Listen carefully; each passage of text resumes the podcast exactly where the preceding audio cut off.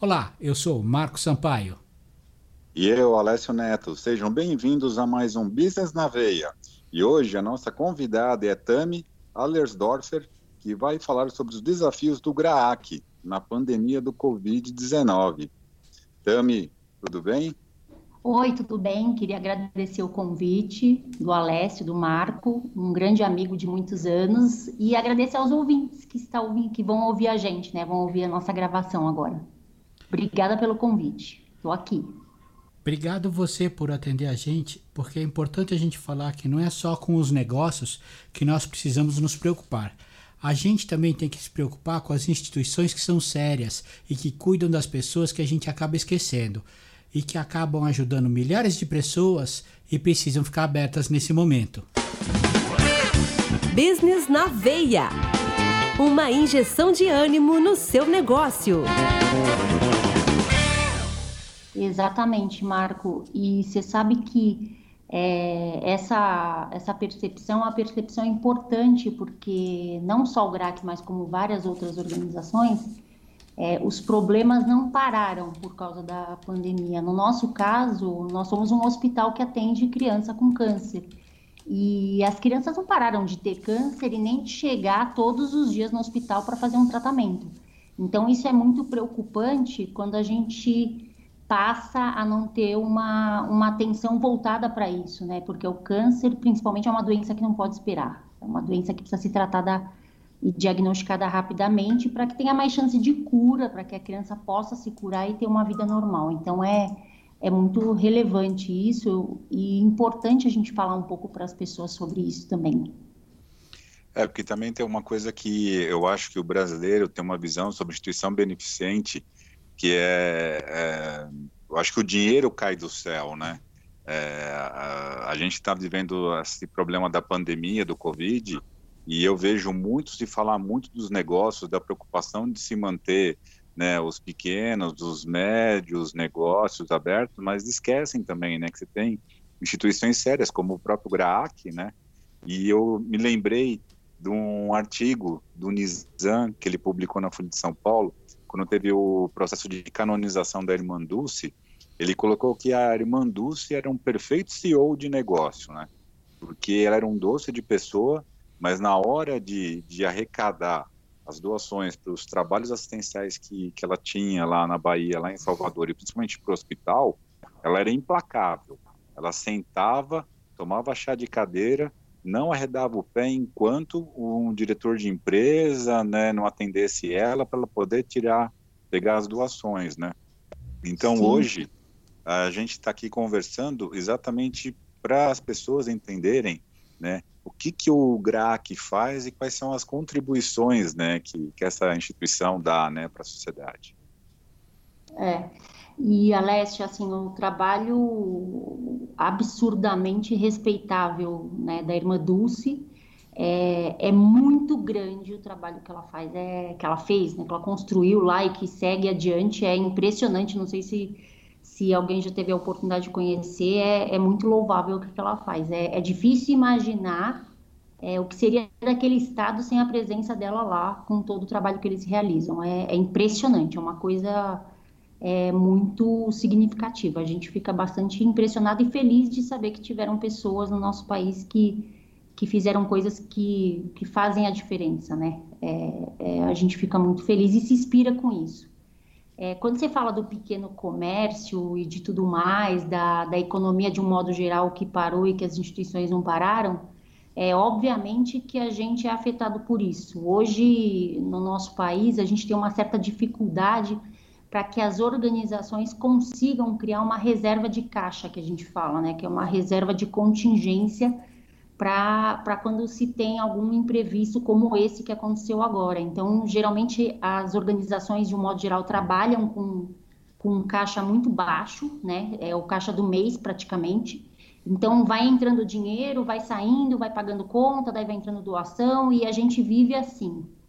E aí, como aconteceu tudo isso, a gente ficou bastante preocupado, porque a gente tinha alguns eventos, por exemplo. Um dos maiores eventos que a gente faz no GRAACC é uma corrida e caminhada para mais de 10 mil pessoas, E esse evento foi cancelado, então, a partir do momento que ele foi cancelado, suspenso, a gente não tem a entrada da inscrição, patrocinador fica um pouco receoso de fazer a doação e tudo mais.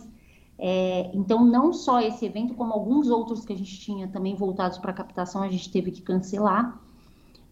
A gente tem algumas ações que dependem do pequeno comércio, que dependem de venda direta, que também foram afetados pela pandemia, pelo isolamento social e tudo mais, e que isso fez com que a nossa arrecadação caísse. Para vocês terem uma ideia de números, hoje o GRAACC, como o GRAACC é um hospital, que é um hospital de perto de 8.500 metros quadrados, que atende a criança desde o diagnóstico até o pós-tratamento, a gente tem dentro da nossa estrutura toda um custo anual de perto de 180 milhões de reais. E desse valor todo que está previsto para 2020, perto de 100 milhões de reais são doações. E o que reflete mais ou menos, aí a gente pode considerar uma doação de 8 milhões por mês. Essa pandemia, pelas nossas contas, para perto de 2 meses, 3 meses, a gente pode ter um impacto que chegue, né, perto dos 6 milhões de reais em queda de arrecadação. Então, o que é complicado, porque a gente não tem reserva, né? Como eu falei para vocês, a nossa reserva é muito baixa, então a gente, obviamente, fica preocupado em que isso pelo menos fique equilibrado. O que a gente está fazendo aqui no GRAACC? O que a gente começou a fazer? Primeiro, a gente começou a pedir para as pessoas para que elas mantivessem suas doações dentro do possível, né? Quem já doa para o GRAACC continuasse doando. E a gente começou a fazer campanhas online para buscar arrecadação. Então, a gente viralizou algumas campanhas pelo WhatsApp. A gente fez pedido para grandes doadores especiais que sempre ajudaram o GRAACC para que eles pudessem fazer uma doação pontual. A gente também lançou um filme na mídia, nossa agência voluntariamente criou em tempo recorde, em uma semana, né? Nossa agência, que é a Ogilvy, ela criou um filme com recorte histórico de fotos, foi bem legal. E aí a gente fez tudo isso e a gente está conseguindo sobreviver. Abril, a gente passou bem, graças a Deus, não teve grandes traumas, apesar de não ter alguns eventos. Mas maio agora a gente ainda sabe que o futuro está um pouco incerto, né? A gente não sabe quando que tudo vai voltar, como que tudo vai voltar. Mas a gente está aqui suando a camisa, tentando fazer a peteca não cair, para que as coisas continuem, né, andando, porque o hospital não parou. Eu posso dizer para você assim, o hospital parou? Não parou e continua chegando criança todo dia para tratar. Olha, Alessio, eu vou te falar uma coisa. Esse atendimento. Viu, Alessio, vou te contar uma coisa. Se tem uma pessoa que eu conheço que não larga o osso quando o assunto é GRAACC e manter ele funcionando, é a Tami. Eu tenho o privilégio de conhecer ela faz tempo e a gente já fez algumas campanhas juntos no passado. Sim. E assim, eu admiro muito a força com que eles tocam isso, porque assim, eu conheço e a gente conversa sobre essa coisa da arrecadação e assim, os números que ela trabalha são sempre assim grandes, sempre foram, e assim, eu não vejo o pessoal que trabalha com ela esmorecer. E isso é uma coisa assim que a gente fica muito, muito animado. Eu acho que eles têm um trabalho muito interessante, seja com doação, seja com um trabalho voluntário, que também é bem interessante. Agora, todo mundo, quando fala em doação, só fica pensando no McDonald's, né? Em fazer doação de milhão, porque o GRAACC é grande. E eu acho que não é bem isso. A doação ela pode ser de grão em grão e ajuda muito, não, Tami? Para você ter uma ideia, Marco, a gente tem hoje pessoas físicas, a nossa maior arrecadação vem de pequenas doações de pessoas físicas. A gente está falando de uma média mensal de R$30, né? Que pessoas doam através de cartão de crédito, né? De boleto que elas recebem e tudo mais. E isso movimenta dos 100 milhões que a gente precisa, que a gente tem como meta de arrecadação, 50 milhões vem dessa base. Então, eu tenho 50% da base da nossa arrecadação está pulverizada em pequenas doações, e que é um público que eu tenho o maior orgulho de saber que é muito fiel ao GRAACC, que nunca desamparou o GRAACC, e que é o público que tem se mantido mesmo com essa crise doando para a gente. Então é o que motiva a gente a continuar. Eu recebo aqui às vezes e-mail de doadores e eles falam: olha, Tami, eu não recebi o meu boleto esse mês porque o correio, por causa da pandemia, não entregou, mas eu vou fazer a doação via site, ou eu vou arrumar um outro jeito para vocês não ficarem sem a doação. Então é uma coisa tão assim gratificante, emocionante da população, que é o que faz a gente não desanimar, é o que faz a gente continuar nessa luta incansável, porque o câncer é uma doença que sempre vai existir. A gente luta um dia para que ela possa ser uma doença com 100% de cura, mas não é hoje ainda, infelizmente. Mas ela sempre vai existir e sempre vai precisar de tratamento, e é um tratamento caro. E ter esse apoio da comunidade como um todo é o que faz a gente se esforçar cada vez mais para fazer valer cada real que a gente recebe aqui nesse hospital. Você... eu não sou muito bom de matemática, tá?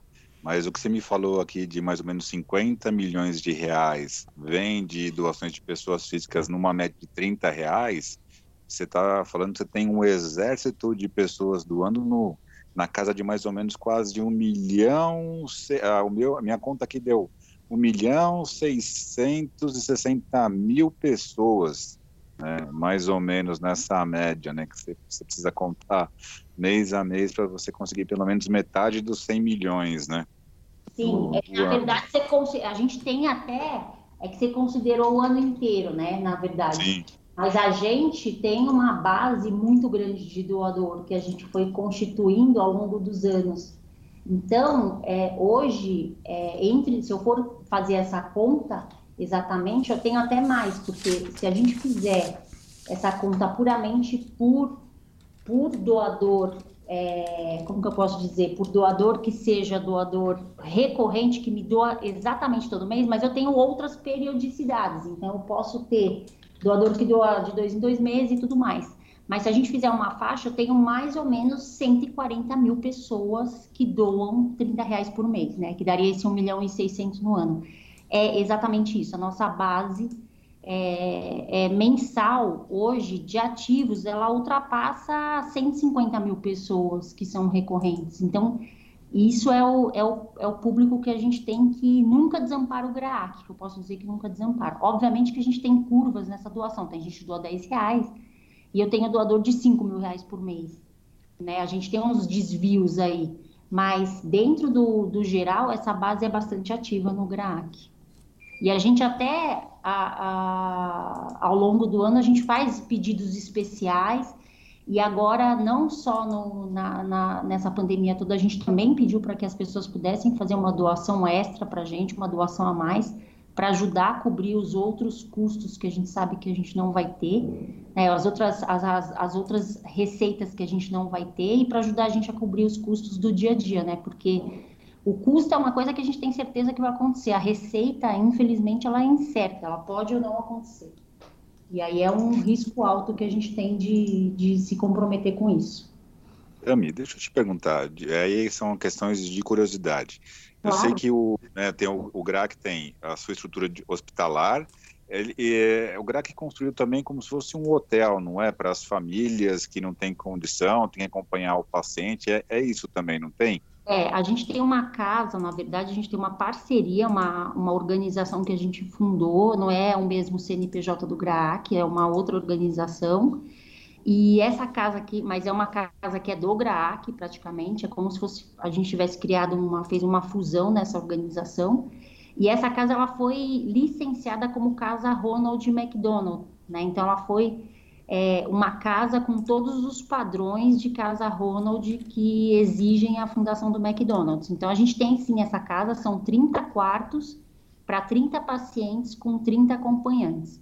Então é uma casa que a gente hospeda gratuitamente o paciente durante todo o período que ele precisar estar aqui em São Paulo, né, que ele vai permanecer aqui em São Paulo para fazer o tratamento, porque hoje a gente recebe criança do Brasil inteiro, né? O GRAACC, hoje, em termos de centro hospitalar de tratamento de câncer, é o maior do Brasil. A gente é o que mais recebe caso novo de criança com câncer. Para você ter uma ideia, a gente está falando, o ano passado nós recebemos 450 novos casos, né? Então foram 450 crianças diagnosticadas com câncer que vieram tratar no nosso hospital.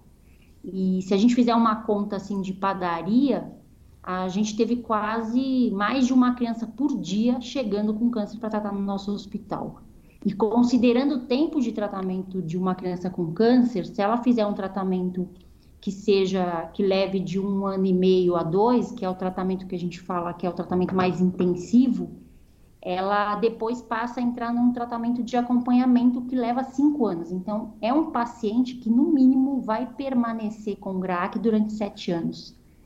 E isso se o câncer não recidivar ou tiver qualquer intercorrência. Então, é um paciente que fica muito tempo com a gente.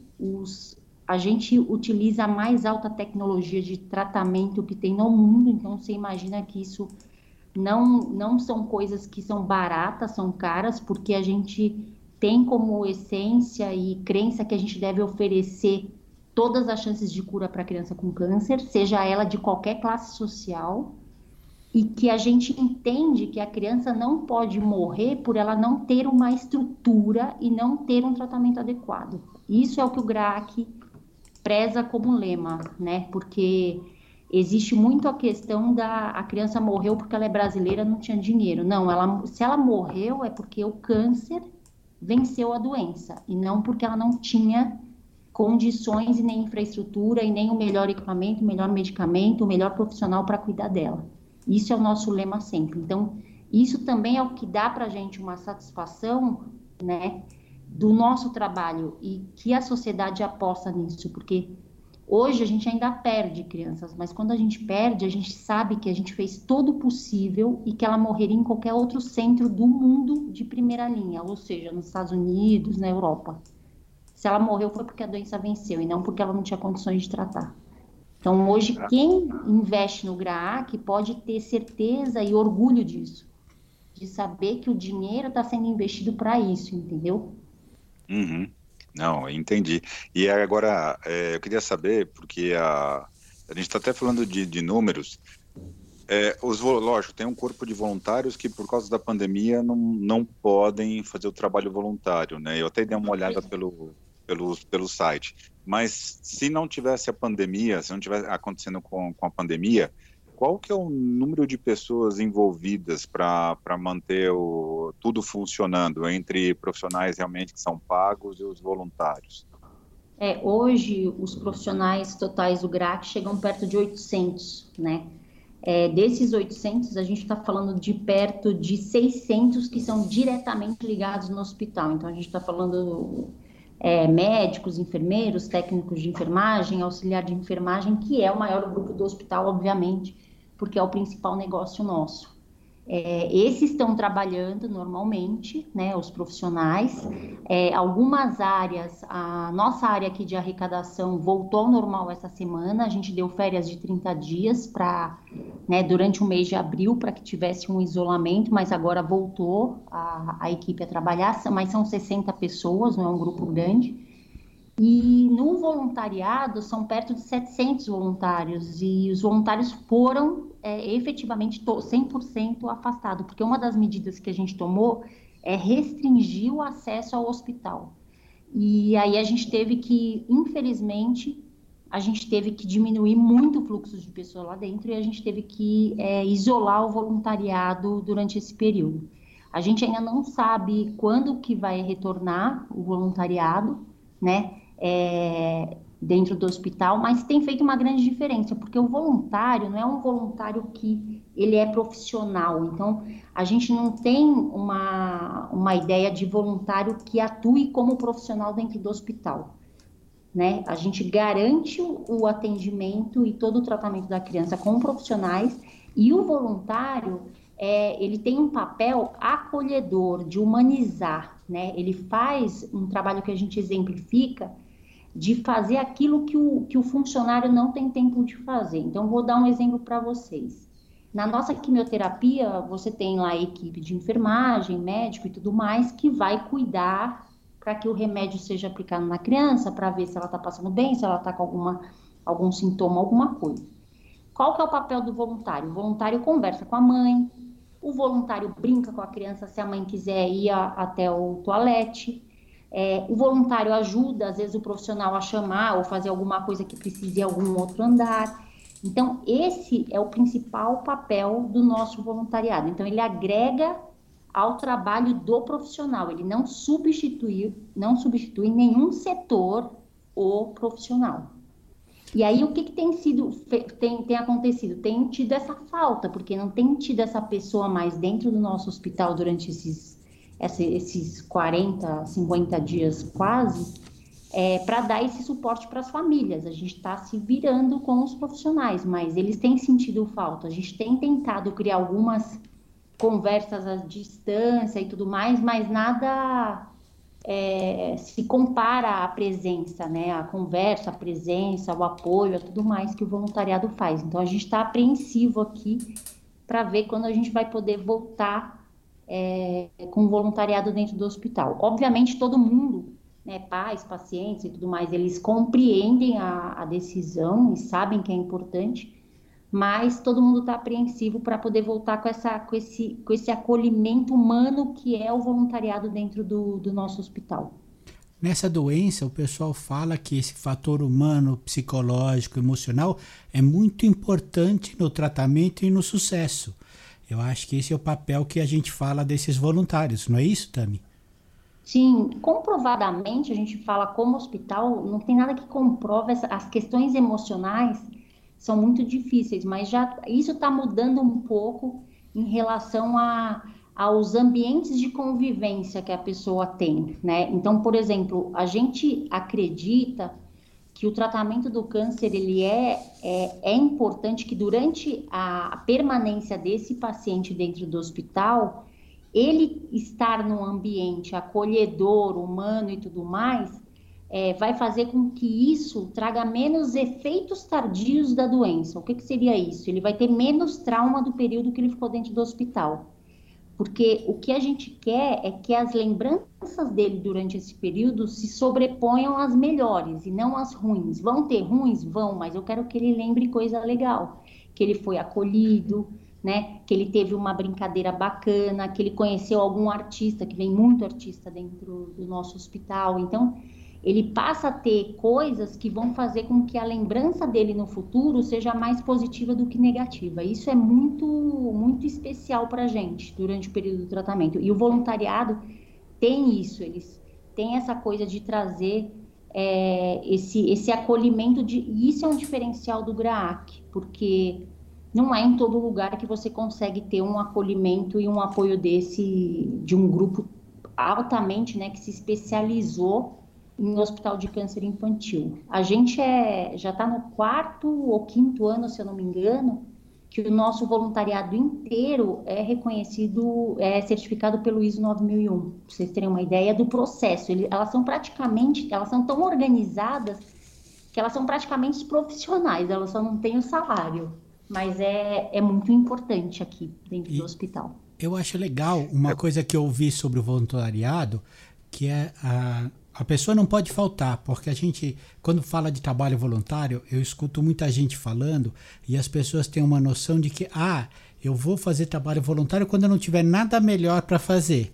E não é assim, é um compromisso onde vocês contam com aquelas pessoas. Então, o voluntário, ele tem um papel dentro da estrutura e ele tem que ter um compromisso, não é? Exatamente, não é... mas acaba nem se enquadrando, viu, Marco? Quando tem um voluntário, porque assim, um voluntário também... eu quero ir quando eu puder, na hora que eu puder e fazer o que eu quero. Esse modelo não está mais funcionando nas organizações, porque não funciona, não dá mais certo ser assim, não pode ser desse jeito, entendeu? Legal. Agora, Tami... Precisa ser o que a organização precisa, entendeu? O que a organização precisa do voluntariado, e aí ela vai buscar pessoas que tenham interesse. E tem que ter esse comprometimento, sim, porque não dá para, hoje tem, amanhã não tem. né, para a criança. Ah, hoje tem alguém para brincar aqui com seu filho, amanhã não tem. Como é que é isso? Não pode ser assim, tem que ter um compromisso sério, sim. Legal. Agora, deixa eu te perguntar, Tami, e como é que as empresas, o GRAACC, como é que eu posso, uma empresa pequena, ajudar o GRAACC? Então, hoje a modalidade que a gente tem, a gente tem a modalidade de empresa investidora. Então, a empresa, a partir de R$200, R$250 por mês, ela pode fazer essa doação como um doador recorrente. E aí a gente tem um pacote de visibilidade aqui dentro do GRAACC, que a gente fala que essas empresas são apoiadoras, e a empresa também divulga isso nos seus meios institucionais, falando que ela pode ajudar. Essa é uma forma.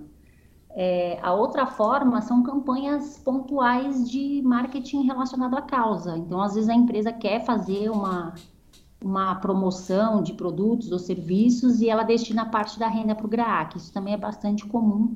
E as empresas costumam ajudar a gente dessa maneira também. A gente tem bastante empresa que ajuda.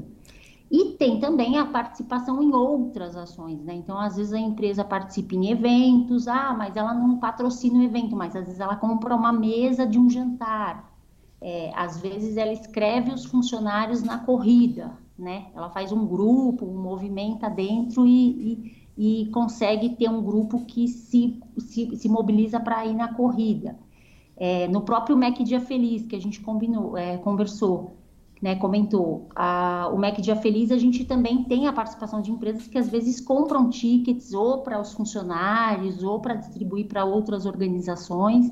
Então, a gente tem um grupo, a gente tem um leque de opções bastante grande assim, para as empresas que queiram ajudar o GRAACC, que queiram divulgar. E a empresa que fala, olha, eu não posso... não tenho condições nesse momento, ela já pode ajudar a gente, por exemplo, colocando um banner no site dela, falando, a gente está ajudando a divulgar o GRAACC, clique aqui e faça uma doação. Isso já é uma grande ajuda para a gente também. Então, tem várias formas que a empresa pode, independente do tamanho ou da possibilidade dela no momento, de poder ajudar a divulgar e disseminar o trabalho do GRAACC e de apoiar a gente. Isso é muito bacana.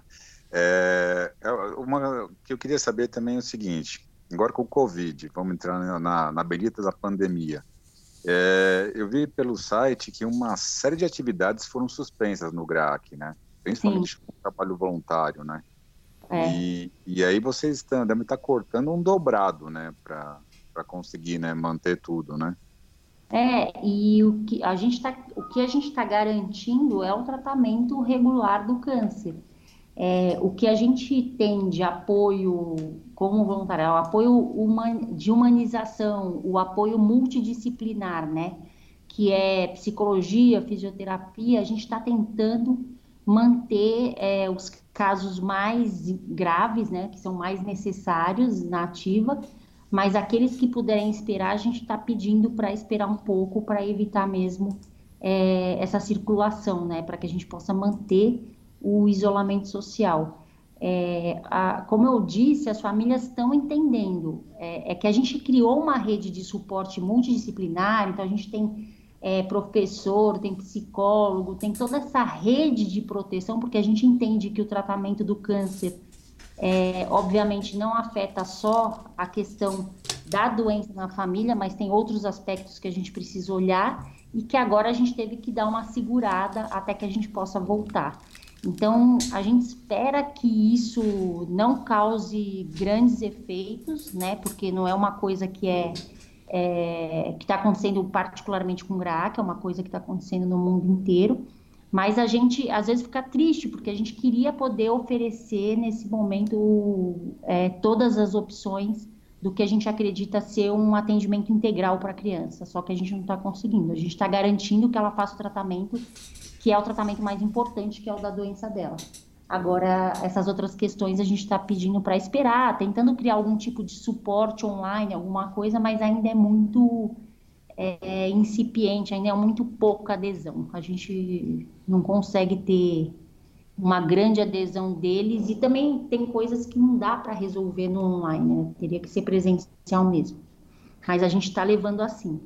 O que conforta a gente é não ser um problema, o GRAACC não tem, por exemplo, podia ser pior, né? O GRAACC não tem recursos mais para oferecer esse tipo de coisa, mas não é o caso nesse momento. A gente sabe que é uma coisa que a gente está lutando para manter os recursos e que a gente vai, né, com muita...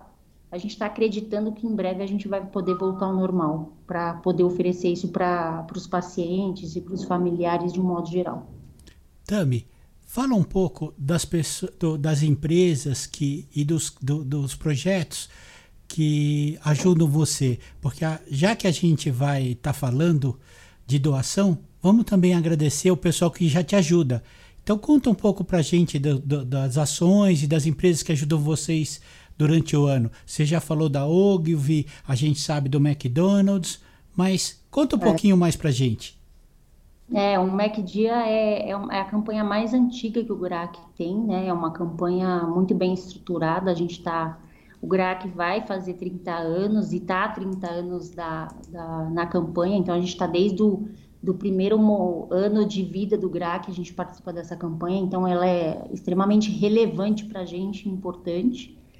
A gente também tem uma parceria de muitos anos também, de mais de 15 anos, com a Droga Raia, né, que agora é Droga Raia, Drogasil, e que a gente faz a venda da revista Sorria, né, que apesar de estar sofrendo um pouco agora também com a pandemia, porque diminuiu um pouco as vendas, mas é um projeto espetacular que a gente tem há muitos anos e que é muito importante. Então, quem vai na farmácia e compra a revista, está ajudando o GRAACC e várias outras organizações, para a gente é muito importante.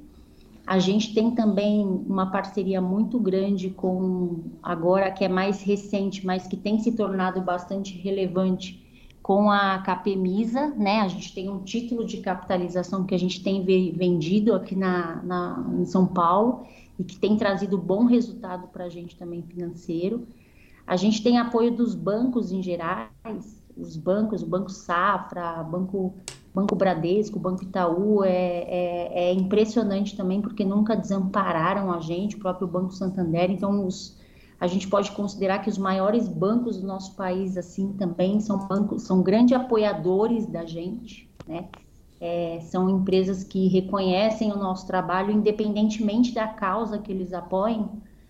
O GRAACC sempre tem um apoio especial dessas organizações financeiras, então isso é muito importante. A própria Crefisa também, que é uma instituição financeira, apoia bastante a gente, tem bastante apoio da Crefisa. E de parcerias, assim, a gente tem muitas antigas. Por exemplo, o Shopping Eldorado é um parceiro de muitos anos, né? E assim... eles fazem uma campanha muito legal que chama Segunda-feira Solidária, que eles doam, toda segunda-feira eles doam o estacionamento do shopping pra gente, né, 100% da renda. E não só o shopping é muito envolvido como o GRAACC, como também toda a família é envolvida, né, e também o próprio Shopping Cidade Jardim, que é um shopping bem legal e que ajuda e tem ajudado muito a gente, ainda mais agora na pandemia, que os shoppings estão fechados, eles estão fazendo campanhas online, eles estão ajudando muito. Então, que é do grupo JHSF, que também ajuda muito o GRAACC e que é uma ajuda que vem da família também, né? A própria família é muito assim, solidária. Essas duas famílias são famílias extremamente especiais, tanto do Shopping Eldorado como da JHSF. Então, são parceiros, assim, né, como a Droga Raia, né, também tem um envolvimento fortíssimo da família toda. Então, a gente fica, assim, orgulhoso e tem muita honra de poder ser uma instituição que mereça receber o recurso dessas empresas. Então, são empresas grandes que têm um envolvimento excepcional, assim, com o GRAACC, ao longo da vida. São muitas, fico até com medo de esquecer, assim, algumas, mas essas são assim, muito excepcionais. A gente tem apoios também de pessoa física, às vezes, né? Então, a própria pessoa física, ela faz doação relevante para a gente em momentos que a gente pede e tudo mais, mas de empresa, assim, de relevante agora, essas é a que eu estou lembrando. Acho que é isso, Marco. Acho que se puder reconhecer, são empresas que valem a pena. Apesar que a gente coloca todas no nosso site, a gente procura criar meios de homenagear, de reconhecer, né, de poder contar um pouco para a sociedade o que essas pessoas e empresas fazem, porque tem gente que não gosta, às vezes fala que, ah, não quero aparecer, o que eu faço, não precisa, tal, mas a gente faz questão porque para a gente é uma forma de exemplo, né, da gente poder fazer com que essas pessoas, elas deem um exemplo para os outros, porque quando um faz, aí ele atrai outros. A gente também tem um apoio muito grande e aí envolve a família também, as duas famílias do Laboratório Eurofarma e também da Biolab, que são laboratórios enormes e grandes e que também apoiam o GRAACC há muitos anos, são muito parceiros, né, com muita doação, né, participam de eventos, de campanhas e tudo mais. Pra gente é muito bacana. Eu estava olhando o site do GRAACC. E uma coisa que me chamou a atenção, e os números lá comprovam, é o alto índice de cura, né? Para ir para diversos tipos de câncer, né? Então, eu queria que você falasse um pouquinho, se você puder, sobre isso também. O câncer infantil, para vocês terem uma ideia, há uns 30 e poucos anos atrás, a chance de cura de uma criança com câncer era 20%. E hoje ultrapassa os 70%. Então, além de toda, né, toda a evolução que teve nos tratamentos e medicamento e tudo mais, eu acho que a principal percepção do tratamento do câncer foi perceber que o câncer infantil era diferente e deveria ser tratado de forma diferente do câncer de adulto. Então, quando se percebeu isso, houveram grandes saltos no tratamento e grandes saltos nas chances de cura da criança. Então, a gente tem um estudo feito pelo GRAACC, desde o momento que o GRAACC, né, nasceu, né, a gente tem esses estudos de 25 anos, e a gente tem taxas de sobrevida e taxas de cura de tratamento de crianças com câncer que são praticamente bem próximas, em alguns tipos até maiores, de países de primeiro mundo. Então, a gente percebe que se a gente tiver a infraestrutura adequada e o profissional capacitado para tratar, a gente consegue curar o câncer aqui no nosso país, né? Oferecer todas as chances que essa criança tem de cura, dependendo do tipo de câncer que ela tiver. Então, é uma coisa que evoluiu muito, assim, e tem câncer hoje, dependendo do tipo de câncer, que chega até 95% de chance de cura, né? Então, meio que esse avanço se deu devido a essa percepção. Então, hoje a gente associa o câncer infantil ao câncer do crescimento, né? E o câncer do adulto é o câncer causado por fatores externos, né, e o câncer do envelhecimento, o que tem uma grande diferença. Tami, depois de falar de doença, deixa eu te aproveitar. Eu tive o prazer de acompanhar o seu trabalho durante um tempo. Agora, tem outras instituições que não têm o profissionalismo que vocês têm no GRAACC. Que dicas você daria para essas instituições que precisam arrecadar e que às vezes a pessoa que arrecada é a mesma pessoa que faz a ação social, então fica essa coisa bem confusa? Então, o que você falaria para elas poderem trabalhar, para elas poderem ter um melhor resultado? Que dicas você daria para essas pessoas? Olha, você sabe, Marco, que eu vai fazer 19 anos que eu estou aqui no GRAACC. A gente é muito procurado por várias organizações para contar da nossa trajetória. O GRAACC. Ninguém nasce grande, né? A gente construiu um trabalho. O GRAACC não nasceu gigantesco, captando o que capta e tudo mais. Foi fruto de muito trabalho. E existem algumas dicas que a gente dá, sim. E a primeira coisa que a gente diz para quando as organizações vêm procurar a gente é: o que realmente você precisa, né? e como que dentro da sua organização está priorizada essa área de captação, né? Em que nível que isso está priorizado dentro da organização? Porque na maioria das vezes, é como você falou, às vezes a pessoa tem que fazer tudo, né? E também captar, que é bem difícil. Ela precisa ter uma estruturinha mínima para fazer isso acontecer. Ela precisa acreditar e investir para que isso possa crescer e acontecer. E ela precisa achar isso prioritário, porque às vezes muitas organizações, por incrível que pareça, falam: ah, mas isso não é o mais importante, eu preciso contratar alguém que seja alguém que capte o salário e que arrume mais dinheiro. Eu falei, não, mas se for nesse pensamento, a chance de não dar certo vai ser muito grande, porque num primeiro momento a organização, a alta liderança da organização, os fundadores, o conselho, ele precisa muito apoiar as decisões da captação. E às vezes a gente precisa ter um investimento, sim, né, nessa área, para que ela possa decolar, para que ela possa crescer e ficar do tamanho que ficou uma área do GRAACC e de outras organizações que a gente sabe que são muito bem estruturadas. Então, essa é uma dica que eu daria independente de pandemia para as organizações. Agora, dentro de toda essa pandemia, o mais importante o que eu recomendaria? Primeiro, quem são as pessoas que te ajudam, tentar buscar uma ajuda extra com essas pessoas, ou pelo menos garantir que elas não deixem de te ajudar por nenhum motivo nesse momento. Então, por exemplo, como eu falei para vocês, a nossa corrida não aconteceu, mas a gente ficou aqui pedindo, por favor, para as empresas que nos apoiam, apoiar. Né? E grande parte delas deram para a gente um valor de patrocínio, independente de ter a corrida ou não, porque elas estão entendendo a situação. Então, a primeira coisa seria isso. Quem já te ajuda e te ajudaria como, por quê, tenta garantir essa ajuda para você não ter problemas de arrecadação.